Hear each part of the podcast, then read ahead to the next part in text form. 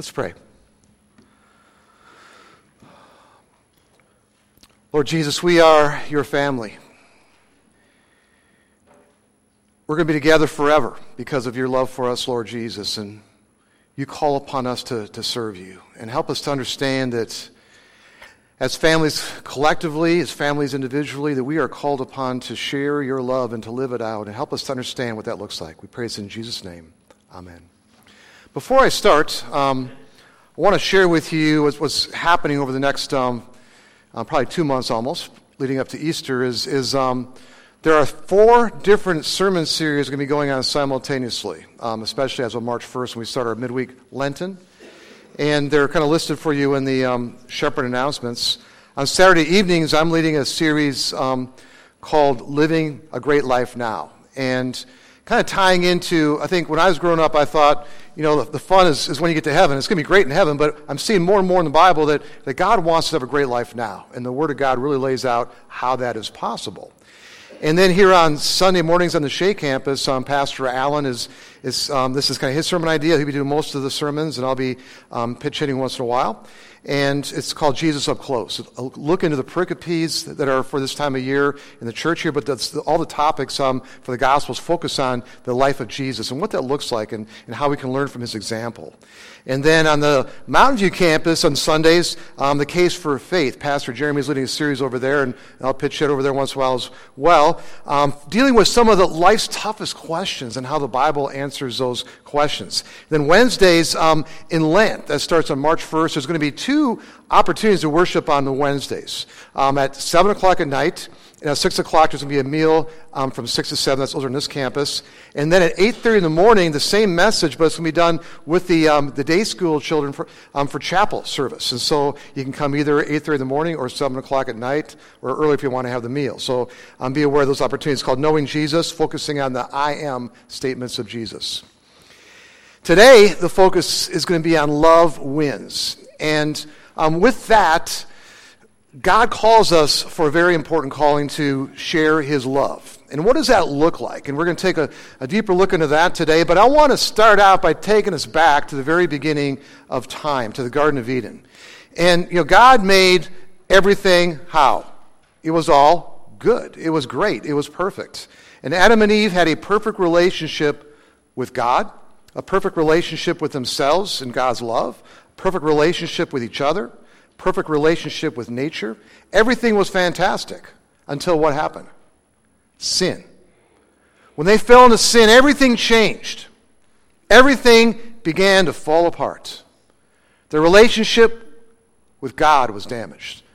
Their relationship with themselves. In fact, they realized they were naked. They tried to hide from God. They were ashamed of each other, ashamed of themselves the relationship with nature began to break down. And this perfect image of love was shattered by sin. And it hasn't been the same since, except God, in His love, did not give up on His creation. We see right away in Genesis chapter 3 that God promised the descendant of Eve will come and crush the head of Satan.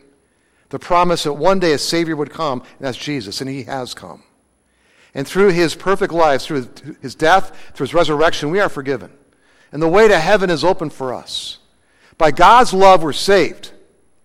But as we live out our days on this planet, He's calling us to a higher standard, to be recreated, to be reshaped in His image. And that's the image of love. And that's the challenge He gives us in the gospel text for today. In the Bible, we see different words in the Greek for the word love. We have one word in our, our English language can mean a lot of different things.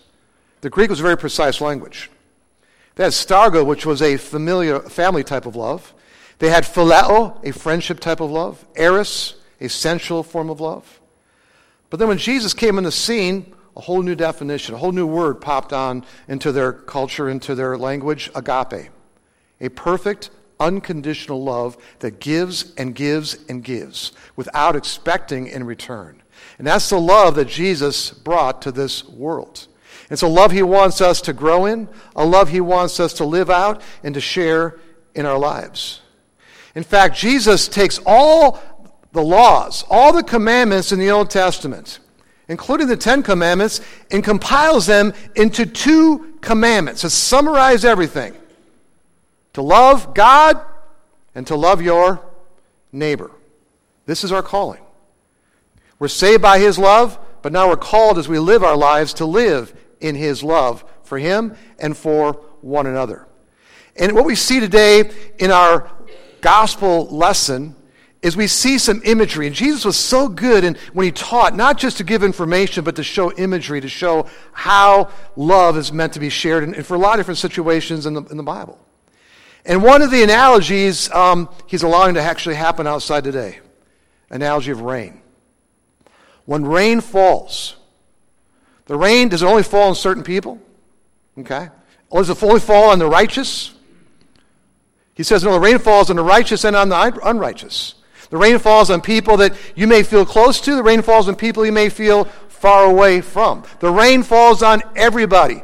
It falls indiscriminately. In the same way, God's love falls and meant to be received by who?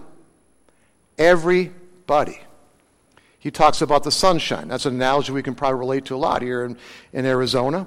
That sun shines on who? Everybody.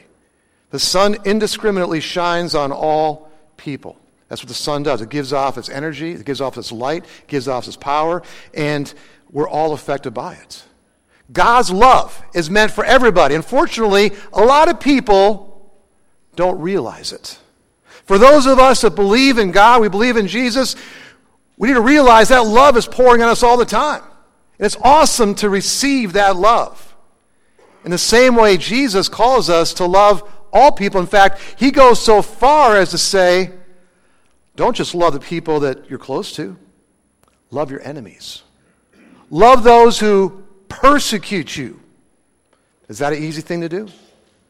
Love the bad people out there that do terrible things to us. Does that kind of sound strange? Actually, Jesus models that in his word, he models it in his life. When he was dying on the cross, all around him were people that put him there. Probably some of the, the chief priests, some of the, you know, the, the people that, that, you know, were crying out, crucify him. He is suffering the most painful form of death ever invented by mankind, crucifixion. Pain and agony. He could look down and he could be angry, saying, How dare you put me? He was an innocent man, done nothing wrong. He looks down and says, Father, forgive them because they don't know what they're doing. There's a lesson for us to learn there. Okay? For those of us who know Jesus, sometimes I think we expect too much out of the people out there that don't know Jesus, or people have different ideologies than we do.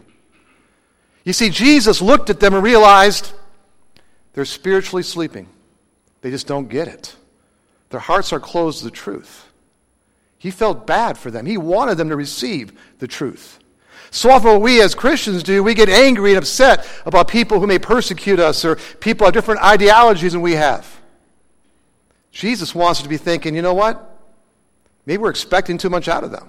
They're sinful human beings like all of us. In fact, they don't even know what it's like to have Jesus in their life like we do.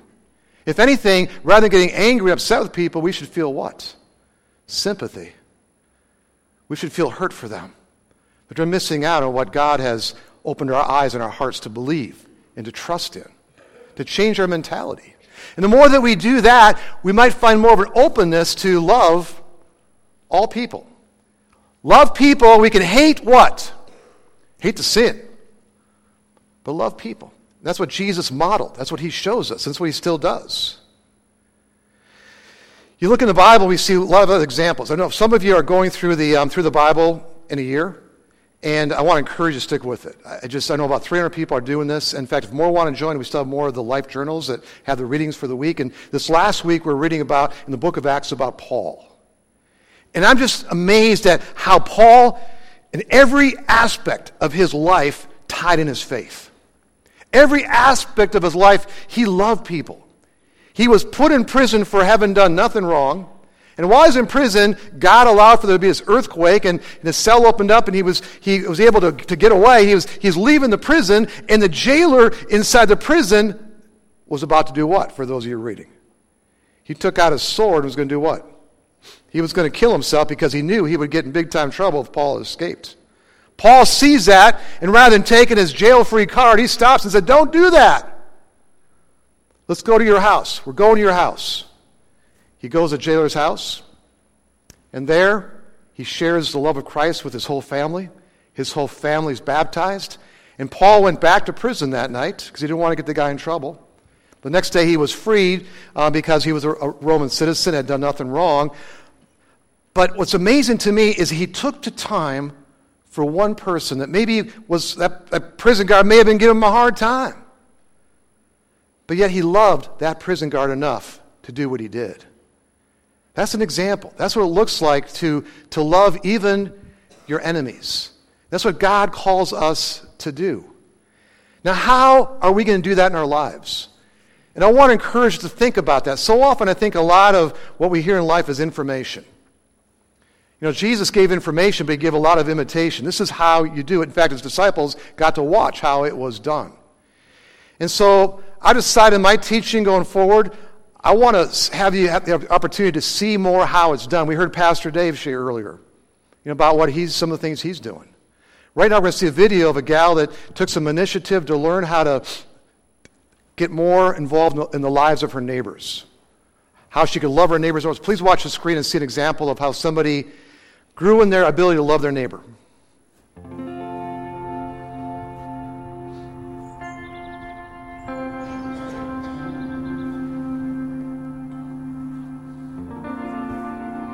I always thought I'd go far away on mission. I really did. I really thought my calling would be international, and I never, never in a million years thought that the Lord would ask me to walk outside of my door and get to know my neighbors.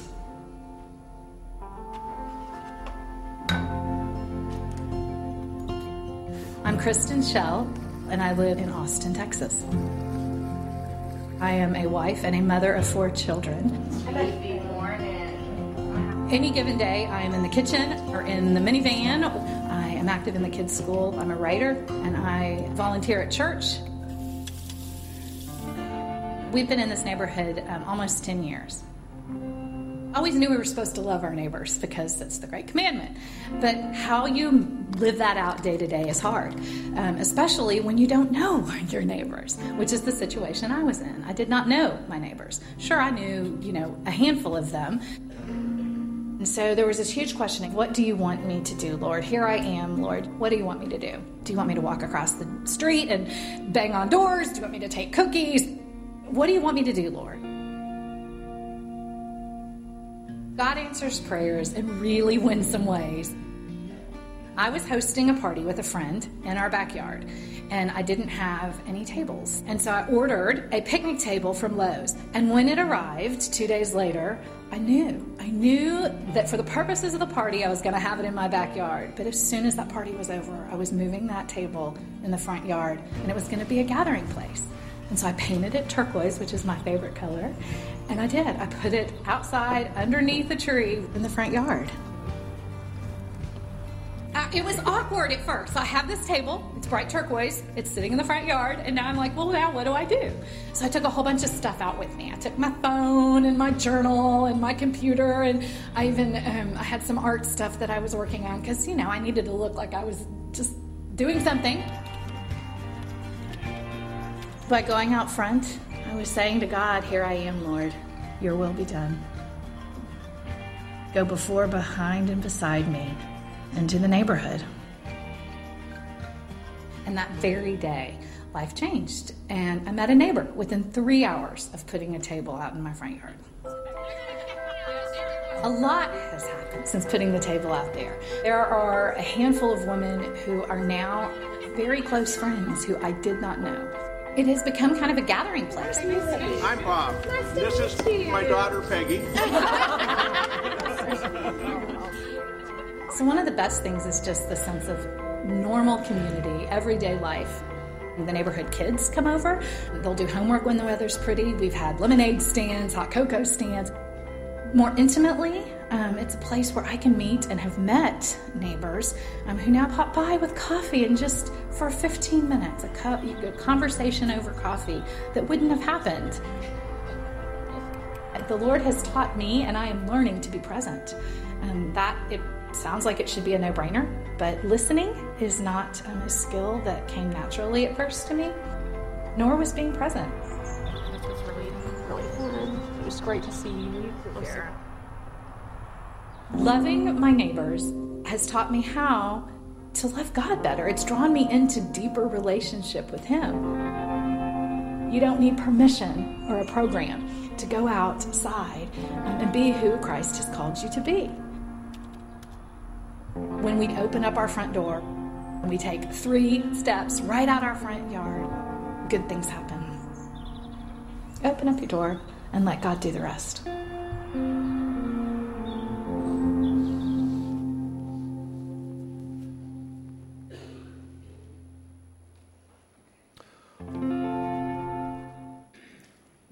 So walk out the front door, let God take care of the rest. I love that statement because I think so often in this day and age, people just want to stay inside, stay protected from the world, where God's calling upon us to engage with the world. I'm not sure if the picnic idea would work for, for all of you. Probably for some, of you if you put a picnic table in your front yard, the HOA is going to write you up. but what is God calling us to do? Okay, what are we going to do? What is God putting on your heart to do? We got an opportunity to, to start this journey more on, on Saturday, to go into a, a, neighborhood very different than, than Scottsdale, right, Pastor Dave? And God calls us, you know, in our own different ways to be creative, to figure out the opportunities He gives to us, and to walk through those opportunities, walk out the door and, and be involved in those opportunities, and to um, maybe cut out some of the things in our life that we think are so important that we're spending too much time doing that really are not that important. What I want to do to kind of bring this all together is I want to focus in on what this love that God talks about is like. This, this love towards your enemies and towards those who persecute you. What does that look like? And, and the first thing is that love is indiscriminate. It's indiscriminate, it's for everybody. And here's a challenge we sometimes discriminate, we label people, we judge people. Someone looks a certain way, we, before we even know them, we judge them.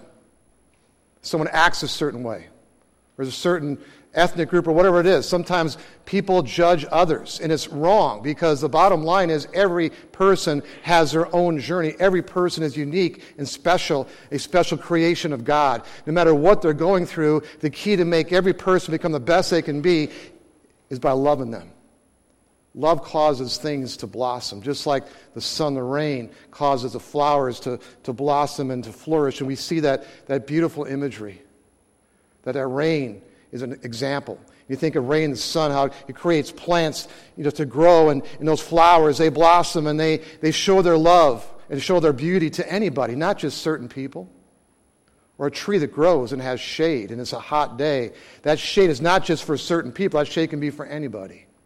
In the same way, we're called to indiscriminately share the love of God on a daily basis to anybody. Yes, we can hate sin, but we're called upon to love the sinner no matter who they are. Love is indiscriminate. Secondly, love is gracious. The love of Jesus, it gives without expecting in return. When Jesus was dying on that cross, he wasn't doing it for himself, he was perfect. He did it for us. And the Bible says in Hebrews, he considered a pure joy to die on the cross for our sins.